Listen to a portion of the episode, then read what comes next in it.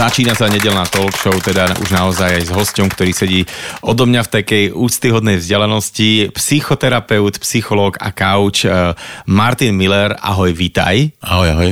Dobré ránko, no ale hneď teda som sa tak zasekol na tom psychoterapeut, psychológ, couch, eh, že ty si všetko a aký je rozdiel v tom a vlastne čo ktorý z týchto troch ľudí nejakým spôsobom skúma alebo čo robí? No ja teda, tak aby som bol úplne že lega artist, tak vlastne si môžem hovoriť, že som psycholog a couch, lebo ten od toho psychoterapeuta by som až tak si nemal hovoriť, pretože už nemám zdravotnícke zariadenie, čiže nie som zdravotnícky pracovník. Ja to vzdelanie samozrejme mám, ale tak máme postavené zákony, že v zásade akoby takto sa až úplne titulovať nemôžem, ale teda mám to, mám to vzdelanie.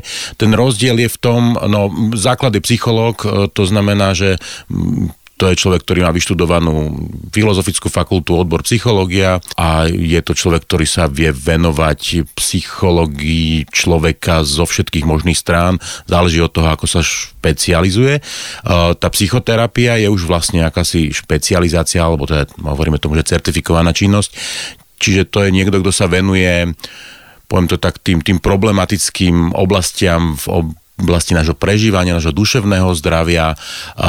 Môže to byť patologická časť toho prežívania, ale nemusí to byť nevyhnutne len takoby patologická, teda taká tá, že, že, že teda naozaj ľudia trpia nejakými vážnymi poruchami, ale patrí tam možno aj párová problematika, patria tam veci, ktoré sa len tak akoby mierne dotýkajú toho chorobného stavu, ale potom aj naozaj, že vážne veci. A coach, alebo coach je niekto, kto skôr rieši, poviem to tak, že zdravú populáciu, prevenciu a skôr rieši to, ako majú ľudia ošetrené zdroje, ako s nimi vedia pracovať, ako sa vedia rozvíjať, čiže, čiže z toho bodu tej normy, ako sa vedia posunúť možno niekam ďalej a, a zároveň tak, aby, aby využívali tie svoje schopnosti, tie svoje danosti, tie svoje silné stránky.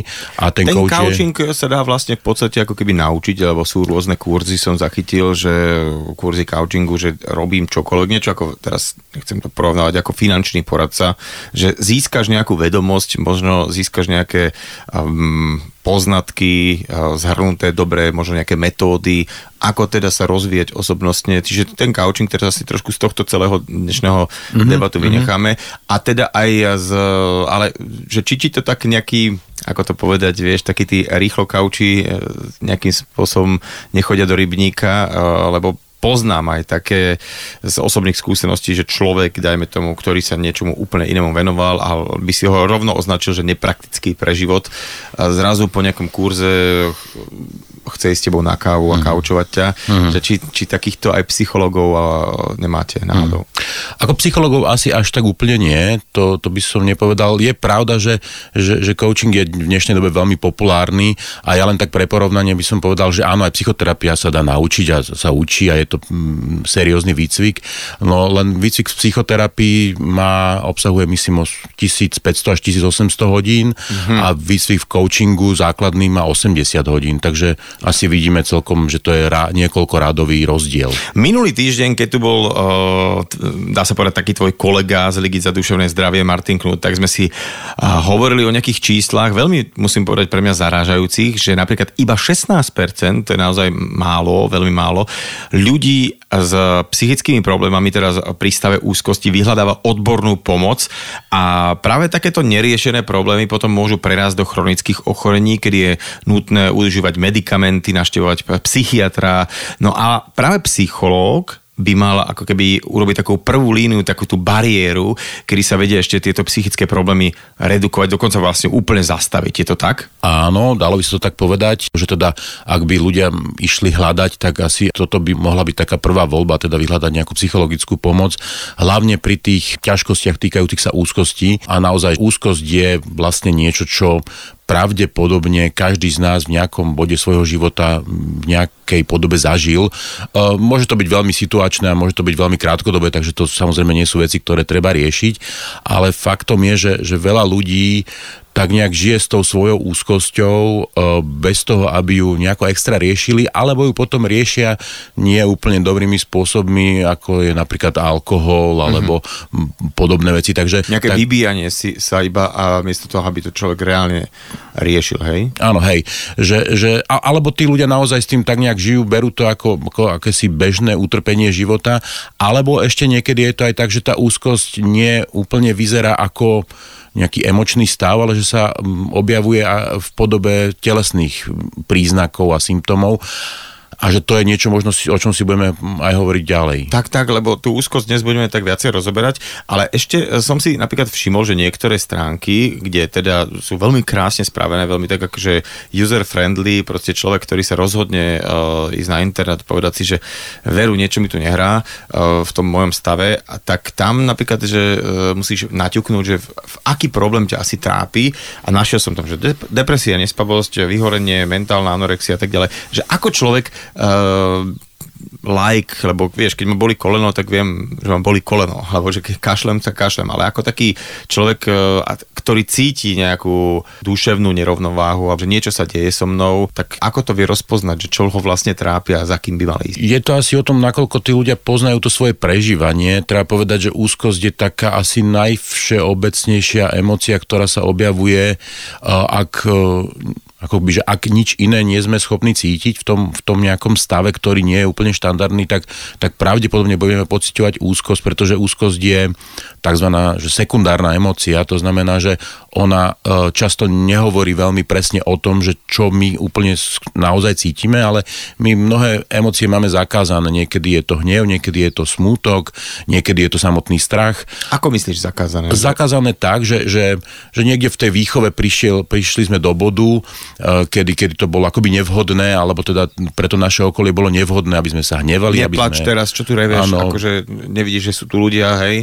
Napríklad. Ale prečo sa hneváš? No, nemáš dôvod sa hnevať teraz, naozaj, hej? Ano. A proste, že takto, že kódujeme v istom veku deťom, že táto emócia nie je správna áno. a ten človek ju potlača, rozumiem tomu správne. Áno, áno, on, on ju potlača, respektíve ju nejakým spôsobom sa snaží skresliť alebo niekam zasunúť, ale to telo, ten náš organizmus eh, tú emóciu vy vygeneruje, uh-huh. len pre naše prežívanie nemusí byť e, priateľná tá skutočná emócia a teraz, aby sa, ten, aby sa tá energia tej emócie nejako uvoľnila, tak sa uvoľní najčastejšie práve cez úzkosť, lebo to je taký splachovací kanál, kam sa všetko zmestí, lebo úzkosť zároveň je strach, ktorý ale nemá objekt. My vieme, cítime, že sa bojíme, ale celkom nerozumieme tomu, že čoho sa vlastne bojíme a, a tým pádom je to také vlastne veľmi vágne, že ja na to ani neviem ako reagovať, len cítim, že ma zovrelo, že, som, že mi stiahlo žalúdok alebo hrdlo a to sú už teraz popisujem niektoré také tie symptómy.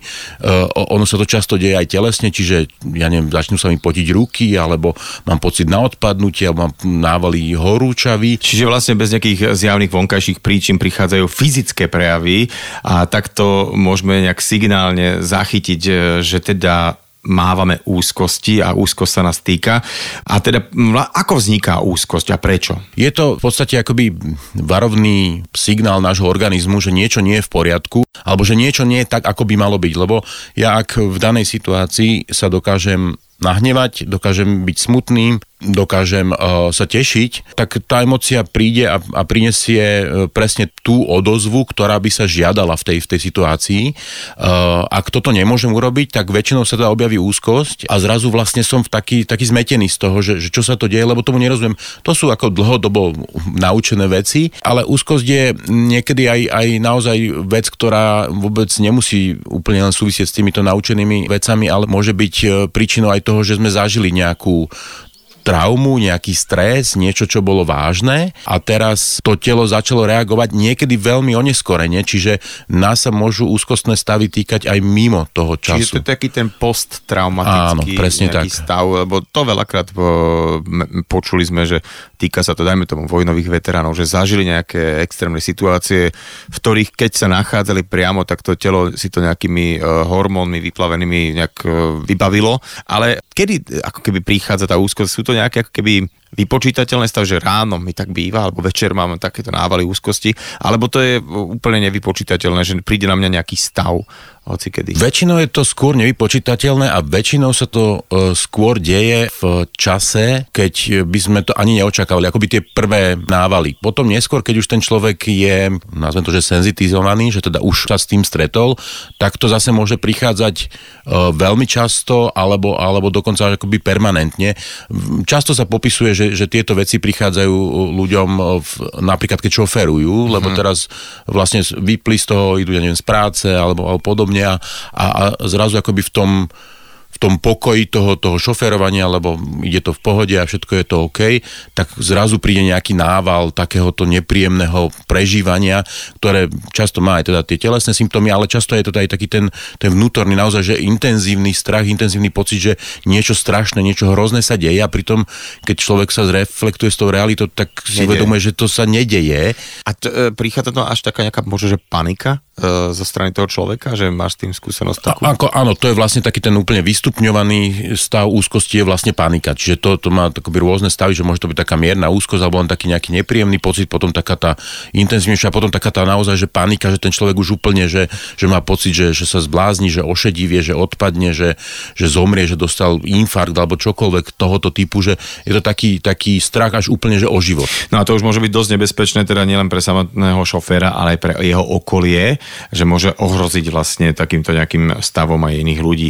No a ty si teda naznačoval, že úzkosť sa uh, prejavuje aj fyzicky a teda nie, je to niečo, čo naozaj netreba podceňovať a môže nám to teda narobiť asi aj problémy s našim imunitným systémom, pretože keďže sa to prejavuje fyzicky, tak tam asi nejaké metabolické veci prebiehajú. Uh, je to tak? Určite áno, a náš organizmus je prepojený na, cez všetky strany. My to tak si sme e, zvykli to vnímať, že teda máme nejaké telo a máme nejakú dušu a že to sú také nejaké dve oddelené entity a podobne, ale nie je to tak, veď my nemáme iný organizmus pre telesné veci a iný, iný pre tie duševné, takže samozrejme, že tieto veci sa navzájom ovplyvňujú a úzkosť, e, ako samozrejme pocitovo ju radíme medzi negatívne emócie, alebo teda také nepríjemné emócie, aj keď emócie samé o sebe sú, není, že dobré alebo zlé, oni majú svoju funkciu, aj ona má svoju funkciu v tom, že nás naozaj síce nie veľmi presne, ale informuje o tom, že niečo v tom našom živote nie je tak v poriadku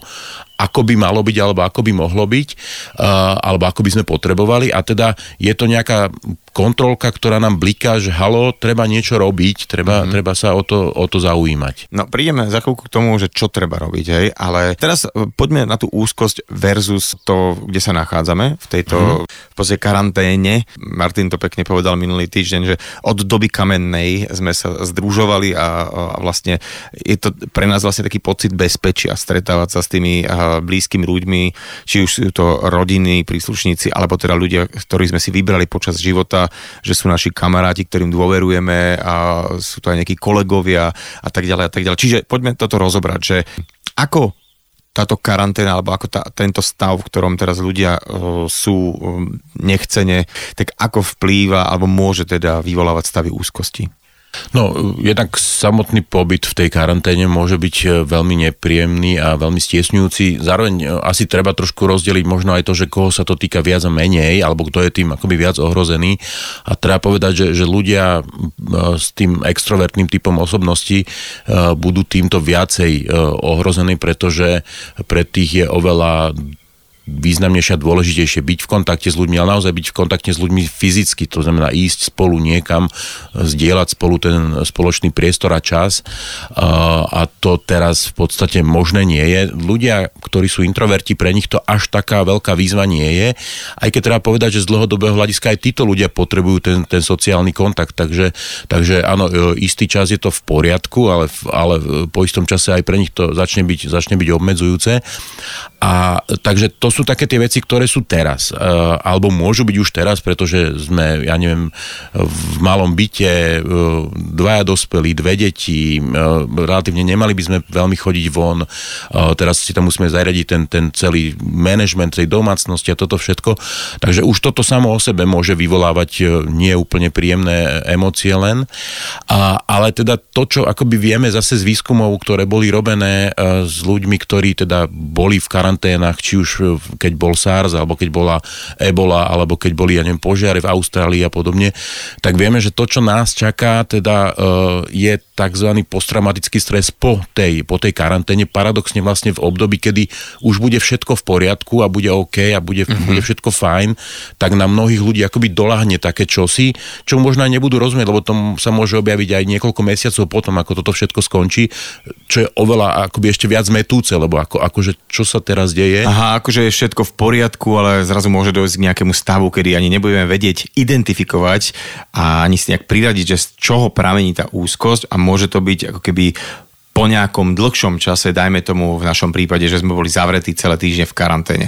V karanténe kvôli novému koronavírusu sme už vlastne nejakých 5 alebo 6 týždňov, neviem ako to teda rátať presne, čo je ale aj tak v podstate len nejaký zlomok e, z toho, čo sa reálne očakáva. No a na internete už teraz vidíte také e, dva druhy reakcií, ale nielen na internete, vôbec aj na ulici možno, keď niekoho stretnete, že na jednej strane je to taká ako keby e, väčšia solidarita, potreba to, toho nejakého zomknutia sa, ale na druhej strane sa objavuje veľmi také zlé, by som povedal, také až škardé reakcie.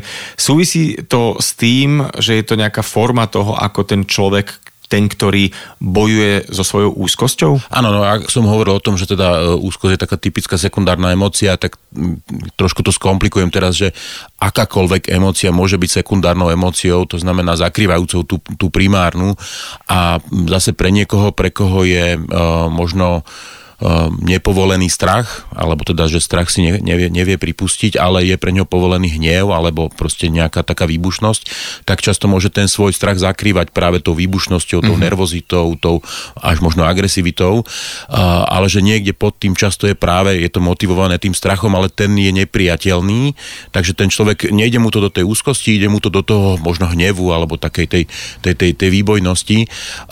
Áno, určite sú toto veci, ktoré, ktoré súvisia s touto situáciou situáciu, lebo naozaj je neštandardná, my na to nie sme nejako trénovaní, nikdy sme sa s tým nestretli, možno populácia ľudí, ktorí majú 80 plus, tak ešte možno zažili obdobie e, druhej svetovej vojny v tom detskom veku, tak možno si niečo z toho pamätajú, aj keď je otázka, že v, v, akom, v akom kontexte.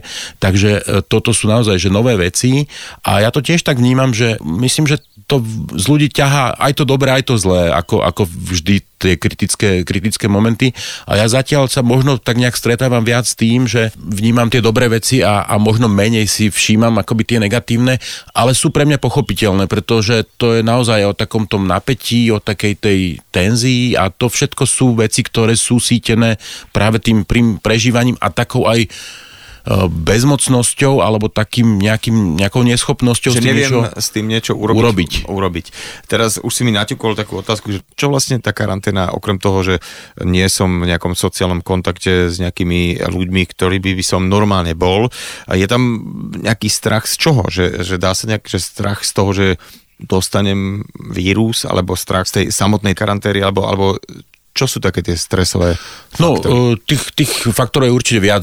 Jeden z nich určite je aj teda tá uh, taká obava z toho, že či teda budem nakazený, môžem byť nakazený, uh, čo v zásade je také, že to asi ešte horšie na tom možno je ani nie to, že či budem nakazený, ale skôr to, že aký bude ten priebeh u mňa, pretože my v zásade to, čo nevieme, je, že, že na koho to ako bude vplývať. My vieme, že teda staršia populácia je viac asi ohrozená podľa tých e, e, údajov, ktoré máme, ale zdá sa, že sa to netýka len staršej populácie, že aj mladší ľudia, ktorí nemali predtým nejaké ťažkosti, tí môžu byť ohrození.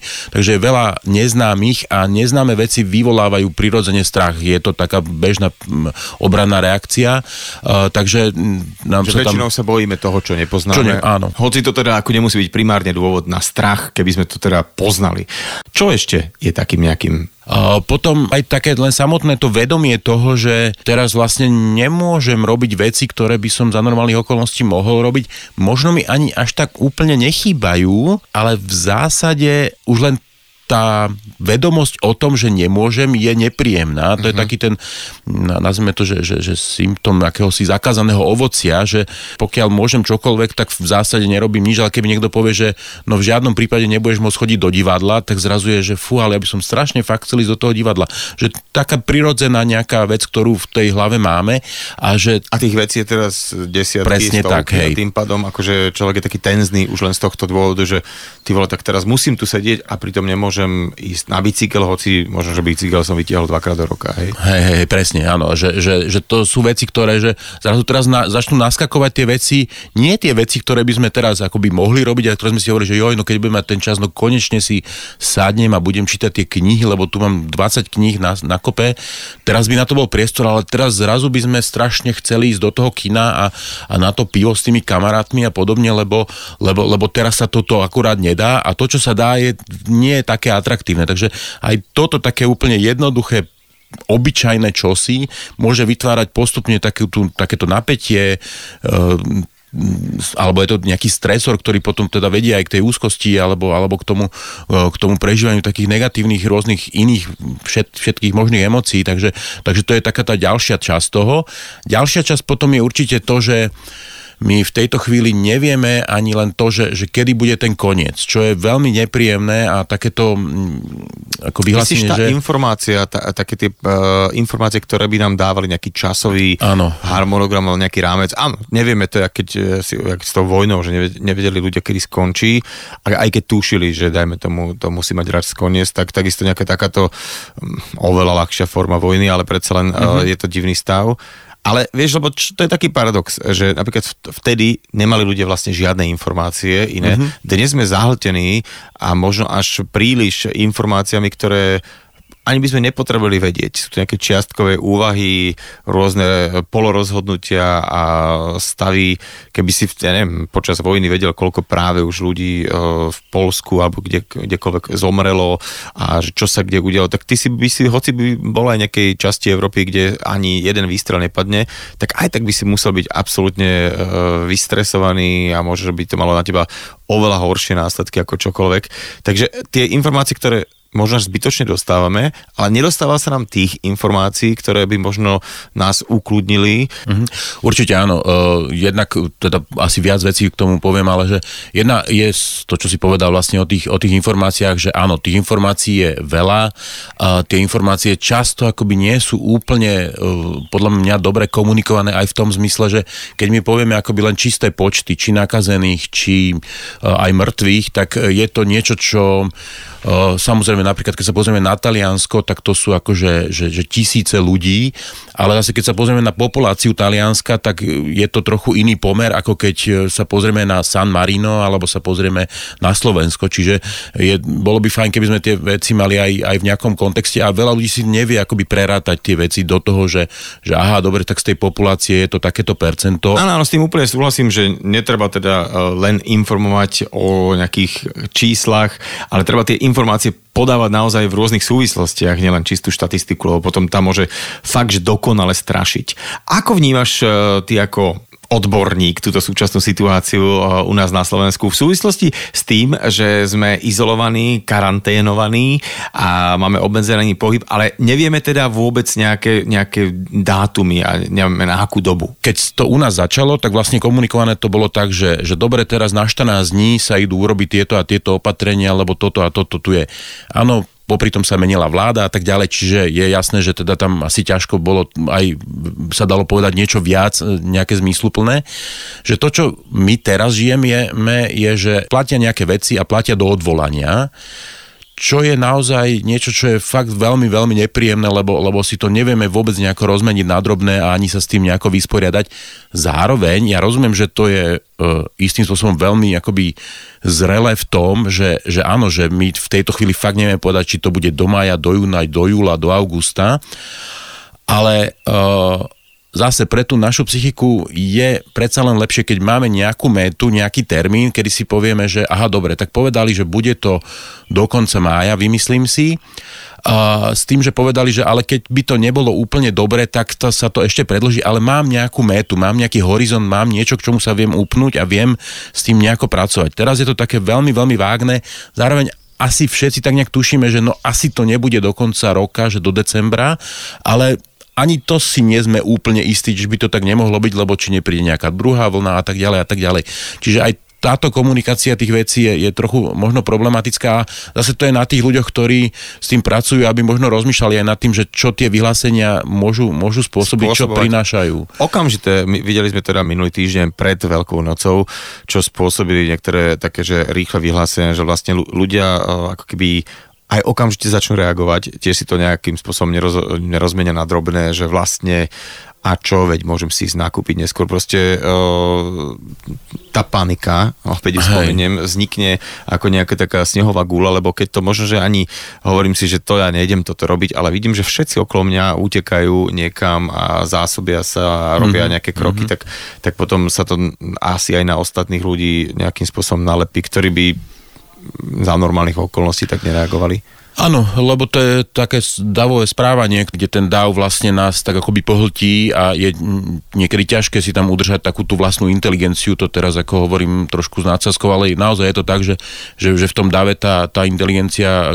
naozaj že klesá, pretože my sa pridáme do toho hufu, ktorý robí nejaké veci, e, ktoré môžu mať do istej miery akýsi racionálny základ, ale často bývajú veľmi iracionálne, mm-hmm. lebo naozaj uh, akože nič také by sa nestalo, keby sme ostali naozaj tieto sviatky všetci doma. Ako, že, že naozaj nič by sa také, také strašné nestalo a, a to, čo sa možno udialo, prinieslo možno presný opak toho, čo sme chceli, alebo čo asi bolo zamýšľané tým, aby sa, aby sa nestalo, len sa to stalo o dva dní skôr. Takže, takže to možno tiež nebolo úplne až tak úplne domyslené.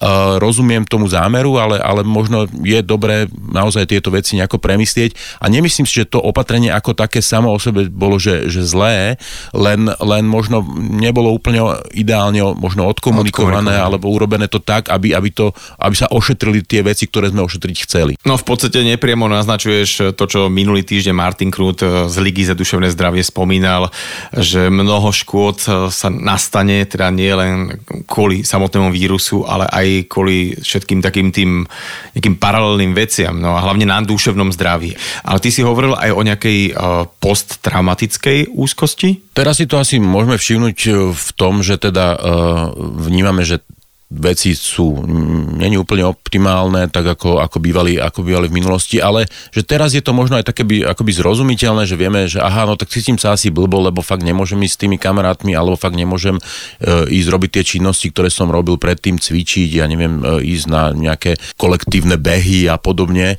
Čiže tam akoby tak e, ešte to vieme k tomu priradiť aj to, čo tie okolnosti prinášajú, ale niekedy to môže byť aj také, že, že ten človek v podstate si povie, že dobre, všetko je OK, v zásade akože ja nie som chorý, moji blízky nie sú chorí, e, nevyzerá, že by som prišiel o prácu a napriek tomu sa cítim nejakým spôsobom nie OK, není to dobré, mám, ja neviem, aj možno akoby myšlienky, ktoré sú také akože fatalistické alebo tragické alebo, alebo, alebo podobne, tak aj toto sú veci, ktoré akoby môžu indikovať to, že nejaké úzkostné veci na tom pozadí bežia, lebo ešte ďalšie také, taký akoby ďalší level toho celého môže byť aj také, že, že depresívne prežívanie správanie, ktoré nevždy úplne vyzerá, alebo nevždy v sebe zahrňa tú úzkosť, ale niekedy to môže byť tak, že, že dlhodobá úzkosť, ktorú si možno nevšímame, alebo ju nejakým spôsobom nevnímame, tak sa môže prejaviť aj v, aj v takých potom Prejde, ako keby až do, až do nejakých stavu, tých depresívnych stavov. Ale o, zase, ako som povedal, často sú to telesné prejavy, ktoré máme, ale že niekedy sú to naozaj len také, že, že ja neviem, človek má pocit nejakej akoby, takej beznádeje alebo bezvýchodiskovosti, alebo také, takého možno až zúfalstva zúfalstva a niekedy sú to veľmi také akoby subtilné e, veci, ktoré sa objavia v čase, kedy nemám zapnuté možno žiadne rádio, nič ma nevyrušuje, len tak akoby je ranná pohoda a ja si zrazu uvedomím, že a ja sa necítim dobre, lebo hoci svieti slnko, hoci spievajú vtáčiky, ale naopak sa cítim nejako stiesnenie, nepríjemne, vystrašenie v nepohode. Čiže to, toto je taký eh, signál. Eh, viem, že už sa ma teda úzkosť týka, treba vyhľadať odbornú pomoc, alebo sú nejaké také, že self metódy, že niečo zvládnem aj doma, že urob si sám, alebo, mm-hmm. alebo teda uh, je dobré hneď teda nejakým spôsobom reagovať a ísť Uh, ja odborníkom? si myslím, že, že je, tých možností je viacero samozrejme. Určite je fajn, keď ten človek uh, to skúsi nejaký čas možno aj pozorovať. To znamená, nemyslím teraz, že akože 2-3 minúty, ale že, že uvidíš, či sa to bude objavovať, či teda toto sa bude nejako diať aj počas toho dňa, alebo večer, alebo na druhý deň a koľko dní po sebe to bude, uh, aby, aby aj vedel, keď by teda potom za tým odborníkom išiel, alebo by ho vyhľadal, aby mu aj vedel povedať, že no tak trvá to už toľko a toľko, lebo ako som povedal, že to, že sa my, každý z nás stretneme nejakým spôsobom s nejakou úzkosťou, uh, je úplne iné, keď sa mi to stane, že, že dnes ráno vstanem a mám takýto blbý pocit a potom už nič, no tak tam není veľmi čo riešiť. To je také, ako keď ma boli hlava, no tak boli ma hlava, tak nejdem hneď k neurologovi, ale uvidím, či to prejde, prípadne, ja neviem, pijem dostatok vody a uvidím, že na druhý deň, keď sa vyspím, že či to bude OK. A ak je to OK, tak to neriešim. Ak ma na druhý deň znova boli hlava a znova a znova, tak asi tam bude nejaký problém a bolo by s tým treba niečo robiť. Čiže aj tá, tá trvácnosť toho, týchto vecí, aj keď oni nemusia byť konštantné, že to nemusí byť, že vždy ráno, alebo vždy večer, alebo, ale že, že, že cítim, že, že niečo sa v tom môjom prežívaní zmenilo a, a niečo nie je úplne v poriadku. Na druhej strane, e, keď sme sa bavili o tom, že 85% ľudí toto zažíva a nerieši to, pre mnohých ľudí je to tak, že veď toto je môj normálny bežný stav a nič také zvláštne sa mi nedeje, e, že vlastne ani to neidentifikujú, že to je problém e, a nejak len s tým tak ako žijú, ako s nejakým takým kamarátom na pleci, ktorý teda im nerobí úplne dobre. A to nie je naozaj dobré, pretože uh, môže to prerásť do nejakých chronických psychických problémov, alebo dokonca aj nejaké fyzické veci môžu ruka v ruke s tým celým prísť, uh, poruchy imunitného systému a tak ďalej a t- tak ďalej. Takže uh, je dobré a je teda nutné, aby človek to nejakým spôsobom identifikoval a vyhľadal odbornú pomoc. Áno, určite to treba a teraz to nemyslím akoby len v tomto čase, ale aj teda vôbec celkovo celkovo, kedykoľvek, pretože uh, tá úzkosť, uh, ona ešte teda, to taká, bude trošku taká pikoška okolo toho, ale že, že uh, ak to, my ak to dlhodobo nejako si nevšímame, tak ona samozrejme začne pridávať na intenzite a ak nevie pridávať na intenzite v tom e, prežívaní, v tom emočnom, tak začne pridávať na intenzite v tom telesnom. A, a tam naozaj môžu byť veci, že ľudia majú bolesti hlavy, bolesti chrbta, ťažkosti so, so žalúdkom, prídu k doktorovi, ten im odmerá tlak, zistia, že majú vysoký krevný tlak, pritom tam nie je žiadny dôvod na to, lebo keď idú ku kardiologovi, ten im povie, že není dôvod, aby ste mali vysoký krevný tlak. Uh, a množstvo ďalších mm-hmm. vecí, ktoré sa naozaj, že telesne, Čiže telesne... to je taká celostná vec, celostná áno. medicína, že vlastne chorý je človek, nie nejaká konkrétny áno, áno. orgán. A teraz ty si tak naťukol uh, takú vec, že dokonca k, pri tých strachoch z niečoho neznámeho, že, že človek môže až nejaké symptómy toho, čo sa bojí, ako spoznávať, dajme tomu, že bojí sa, uh, že sa nakazí vírusom a zrazu sa začne tak ako keby, že ale naozaj, že uh, mm-hmm. pokašliavam, alebo neviem, či má hrdielko neboli, alebo proste, že má nejaké také uh, až prejavy fyzické doslova. Áno, áno, áno. A bývaš to takto? Hej, áno, býva, to, to, to, je to, čo som chcel povedať, akoby takú tú pikošku, že, že ak teda naozaj tam máme, alebo tí ľudia, alebo sú ľudia, ktorí teda sa obávajú toho, že by mohli teda byť nakazení a že majú strach z toho, že keby sa to stalo, ako by to celé bolo. Uh, a hoci žiadne okolnosti tomu nejako nenasvedčujú, neboli nikde s nikým sa extra nestretli, ale tá psychika je taká mocná, že dokáže akoby nas nasimulovať mu tie, tie symptómy, ktoré ten človek pozná. Niekde si prečíta, že toto, toto, toto to tam je a teraz zrazu začne mať suchý kašel alebo začne mať, neviem, nejaké tráviace ťažkosti alebo má pocit, že má naozaj vysokú horúčku, hoci keď si odmeria, tak má úplne normálnu teplotu a že teda tá, ten strach, alebo teda tá, tie, tie úzkostné veci akoby môžu až, až nás akoby presviečať o tom, že naozaj sa deje to, čoho sa tak veľmi, veľmi bojíme a, a že v tomto smere to vie byť veľmi, veľmi mocné. Uh, ale to riešenie samozrejme nie je v tom, že teda, OK, idem sa teraz liečiť na nejaký vírus. To riešenie je v tom, že OK, poďme pracovať so, s mojou úzkosťou, pretože zrejme toto je to, čo mi viac podráža nohy, ako to, že, že reálne možno budem nakazený a dokonca už som možno aj bol a aj som tým prešiel a dokonca som ani netušil, že to bolo a že, že, že vlastne hmm. som možno OK a už sa mi ani nič sa nemôže. Jasne, človek začne byť taký že paranoidný a sám si sugeruje, že chorý a pritom akože reálne mu nič nie je. No, tak sme si tú úzkosť rozobrali s každej strany, ale teraz ako sa jej vlastne zbaviť? moje také nejaké filozofické a, a psychologické východisko je také trošku širšie, že uh, kedykoľvek sa akákoľvek úzkosť objavuje, tak väčšinou má nejaké podhubie, že málo kedy sú veci len tak, okrem možno tých posttraumatických, hoci aj tam sa dá asi, asi uvažovať o tom, že, že teda a, nie, lebo nie každý má posttraumatický stres, hej. A, dokonca existuje aj taký, že posttraumatický rozvoj, ale to tiež si možno môžeme povedať v takom akoby tom pozitívnom, že teda čo od nás môže čakať, že nie len to negatívne. A, a, ale teda myslím si, že to, čo je dobré, tak je dobré, vždy je dobré a vždy je potrebné a podstatné, aby sa tí ľudia poznali, aby vedeli, aby, aby vedeli, z čoho vychádzajú, aby vedeli, aké majú pozadie, a, a, aké majú svoje tie korene, emocionálne. Čiže v tom, v tom mojom priestore sa naozaj s tými ľuďmi bavíme zoširšia o tých problémoch, nebavíme sa o tom, že ja sa teraz bojím tohoto, áno, samozrejme, ale poďme sa baviť o tom, že ako to funguje vo vašich vzťahoch, ako to funguje vo vašej rodine, uh, ako to funguje vo vašom vzťahu k samému sebe napríklad a podobne.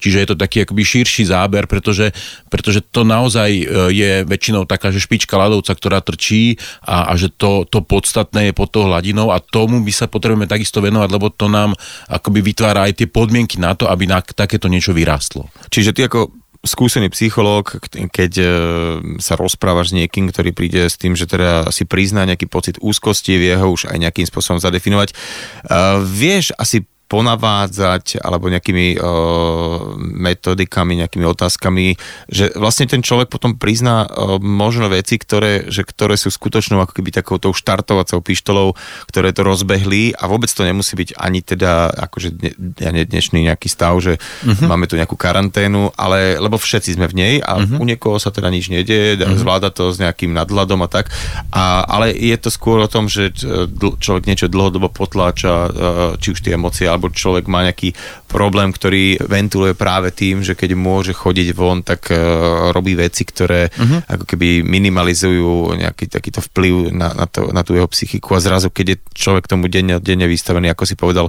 nejaký nefunkčný vzťah alebo uh, niečo nevypovedané s nejakými blízkymi. No a teda... Mm, ja som dokonca uh, niekde čítal uh, na takej stránke, kde si aj ty tam spomínaný, že človek môže takú ako za domácu úlohu niekedy, uh, keď má takéto nejaké stavy, uh, si ako keby určiť hodinu, že dobre, dobre, teraz dneska, uh, dneska sa týmto môjim úzkostným stavom nebudem venovať uh, celý deň, ale že proste si ako keby poviem, že o 7 večer do pol 8 si tu budem fičať na týchto úzkostných stavoch. Keby to človek tak stlačí, že dá sa to takto nejako vytrenovať, že, že do istej hodiny a potom sám to môže t- ten zvyšok pozorovať a nejak analyzovať? Hej, no e, áno, áno, je to je pravda, že teda viackrát som teda túto mm, vec akoby odporúčal, alebo som o nej hovoril, je to v podstate taká behaviorálna technika, kedy, kedy človek, ktorý vie o sebe, že, že, že potreb, alebo že cíti tie obavy, ale tu sa tak skôr akoby bavíme o tom, že, že ten človek cíti cíti obavy z toho ochorenia, z tých e, vecí, ktoré prinášajú teraz akoby tieto obmedzenia a tak ďalej. E, treba povedať, že to je ako riešenie krízové na tento, na tento čas, ale nie je to akoby riešenie úzkosti ako také, že to je skôr o tom, aby sme nemali ten, e, ten úzkostný stav rozťahaný počas celého dňa, ale aby sme si povedali, dobré, mám dokonca kamarátku, ktorá to urobila tak, že to má od ráno od 7 do 8 a väčšinou to prespí, tak si povie, no nič, tak musím si to odložiť na zajtra, čo je také celkom sympatické. Akože to, je, to sa im páči, takýto spôsob rafinované, že tak toto nejako prespím, tie svoje stavy a vybavené. Uh, v tejto súvislosti mi napadlo, že naozaj dnes človek má toľko informácií o tom, čo sa deje, že niekedy až uh, úplne cez čiaru, každú chvíľku uh, sa nejakým spôsobom snažíme byť updateovaní. Je to dobré, alebo je dobre tento prísun informácií možno, že aj obmedziť. To je ďalšie z odporúčaní, ktoré je v tejto, v tejto situácii úplne kľúčové, by som povedal. A to, že, že teda e, nepotrebuje mať update úplne každú hodinu alebo, alebo non-stop celý deň, pretože e, naozaj teraz tie správy sú v podstate negatívne. A, ale treba povedať, že ja teda napríklad sám za seba, ja som už roky vlastne nesledoval alebo nesledujem správy, pretože správy väčšinou sú negatívne a sú negatívne z celého sveta a, a, a sú to veci, ktorými ja neviem nič urobiť, neviem ich nejako ovplyvniť, neviem ich nejako, uh, ne, nejako posunúť ďalej alebo podobne. A, a samozrejme, že ten negatívny obsah ako prirodzene vytvára taký akoby nepríjemný, nepríjemný stav. Dnes je toho oveľa, oveľa viac a tu akože taká tá informačná dieta je úplne na mieste, že keď si poviem, že um, raz za deň alebo maximálne dvakrát za deň si pozriem nejaký ten update okolo týchto vecí Áno, tie sociálne siete sú trochu problematické, pretože tam aj ľudia moji známi môžu zdieľať niečo a tak ďalej a tak ďalej. Je otázne, že či teda toto je úplne ten najlepší kanál, cez ktorý mám komunikovať, možno je lepšie potom sa dohodnúť s tými ľuďmi, že tak ako dajme si nejaký videohovor alebo zavolajme si, alebo, alebo píšme si akoby len na tých svojich súkromných aplikáciách, kde teda nevidím všetky ostatné veci a podobne. No, no ty strašne krásne si povedal spojenie, že informačná dieta, to si budem pamätať, že, že toto treba nejak aplikovať keď pozerám na ten čas, ako sa spolu rozprávame, tak sa nám pomaličky blíži už tá 12. hodina, ale ešte e, mi nedá neopýtať sa na to, čo si tak naznačil, že táto doba ako keby e, vyplaví v tých ľuďoch veľa dobrého a veľa zlého a e, aj ten posttraumatický syndrom, teda že po nejakom dlhšom období už bude všetko ako keby v úvodzovkách v poriadku, zrazu ľudia budú mať nejaké stavy, ktoré nebudú vedieť ani si nejaký nejakým spôsobom zaradiť, ale povedal si aj také, že ten posttraumatický rozvoj. Čo to znamená a že či to teda chápem správne, že, že v podstate možno mm, situácia, do ktorej sme vrhnutí, môže v človeku aj rozbehnúť nejaké pozitívne procesy, hej? Uh-huh. Uh, určite áno, poznáme takýto fenomén, neviem ako dlho, nie je, to, nie je to tak dlho, ale zistilo sa, že sú ľudia, ktorí prešli okolnostiami, ktoré ich e, napriek teda ich vážnosti nezložili, ale naopak ich vlastne akoby rozvinuli alebo posunuli ďalej. Poznáme takých ľudí, ktorí boli, ktorí po povedzme vážnej auto nehode ostali uh, imobilní alebo teda na invalidnom vozíku, uh, ktorí povedali, že alebo zistili, že zrazu úplne iným veciam sa môžu a chcú venovať a že, že ich život dostal oveľa väčší zmysel, než mal predtým. Čo sa zvonka môže javiť ako úplná blbosť samozrejme, ale ja poznám naozaj zo pár ľudí, ktorí boli vystavení vážnej diagnóze a nakoniec sa tomu celému nejako vyhli. A teraz hovoria o tom, že sú za to vďační, lebo na chvíľku mali akoby čas sa pozrieť na život z inej perspektívy a sú šťastní za život, ktorý teraz žijú. Čas na dnešnú talk show sa pomaličky kráti, no a máš ty nejaký taký, ja neviem, odkaz ľuďom ako odborník, ako psychológ, ako sa nezblázniť v týchto časoch, že e, ako to celé nejako uchopiť? Možno, že že, že skúsme hľadať v tom možno uh, nejaký ten potenciál, ktorý to má nejakú, nejakú výzvu alebo nejakú príležitosť, pretože tá kríza, lebo samozrejme je to aj kríza v nejakom zmysle a bude to aj ekonomická kríza samozrejme, a, ale vždy tá kríza, keď sa dotkne toho dna, tak sa potom ten, ten vývoj odrazí tým opačným smerom, čiže nevyhnutne to zase začne stúpať, dobre, to sa bavíme o tých finančných trhoch a o týchto ostatných veciach, ale že aj v tom našom rozmere to nemusí byť len o tom, že, že, že celé zlé, ale že môžeme objaviť objaviť, že Eh, že možno teraz, keď naozaj, a to možno znieť teraz veľmi cynicky v tejto chvíli, ale že, že možno ak niekto teraz príde o prácu, tak si hovorí, tak to je úplná katastrofa, ale možno potom zistí, že do keľu vedia, vlastne teraz môžem začať robiť to, čo som celý čas chcel a nevedel som sa odhodlať na to dať tú výpoveď alebo urobiť ten krok a ne, ísť do tej neistoty. Teraz je to aj tak neistota, no tak poďme to vyskúšať, hej? že teda ísť, ísť do toho akoby s takým tým odhodlaním a s takouto vierou v seba, že sme schopní prežiť ten ten, ľudský rod je tu v podstate milióny rokov a evidentne sme prežili a prežili sme celkom dobre a, a, a prosperujeme. My stále vnímame, že to je zlé, tamto je zlé, ono je zlé, ale zároveň v podstate, či sa nám to zdá alebo nezdá, tak žijeme v najlepšej dobe, akú ľudstvo kedy zažívalo. Áno, aj napriek tomu, že momentálne je tu nejaký vírus, nejaký neviditeľný nepriateľ, s ktorým síce eh, ani nevieme, ako by sme mali bojovať, ale, ale, ale vieme a sme inteligentnejší ako on a je evidentné a je jasné a z histórie takisto vieme, že ho porazíme, lebo, lebo tak to je, tak to vždy bolo. A, a zároveň vieme aj z histórie to, že, že takéto krízy priniesli napríklad nové smery v umení alebo priniesli nové, nové objavy, ktoré, ktoré nám pomohli a to nemusí byť len teda, nemyslím teraz akoby e, vírusy a podobne, ale, ale aj vojny a podobne. Áno, sú to tragédie, traumy a z druhej strany sú to príležitosti pre rozvoj. Ja teda dúfam, že to ako ľudstvo uh, uchopíme správne a že to využijeme takúto ponuku, že teraz v podstate toto celé uh, zastavenie, ako keby, ktoré sme si nevedeli predstaviť pred pár mesiacmi, keby povedal, že tak teraz vypneme všetky fabriky a, alebo vš- ty vlastne všetky tie meetingy, čo, ktoré máš napísané v kalendári, tak proste nebudú podstatné a proste na ne nepôjdeš.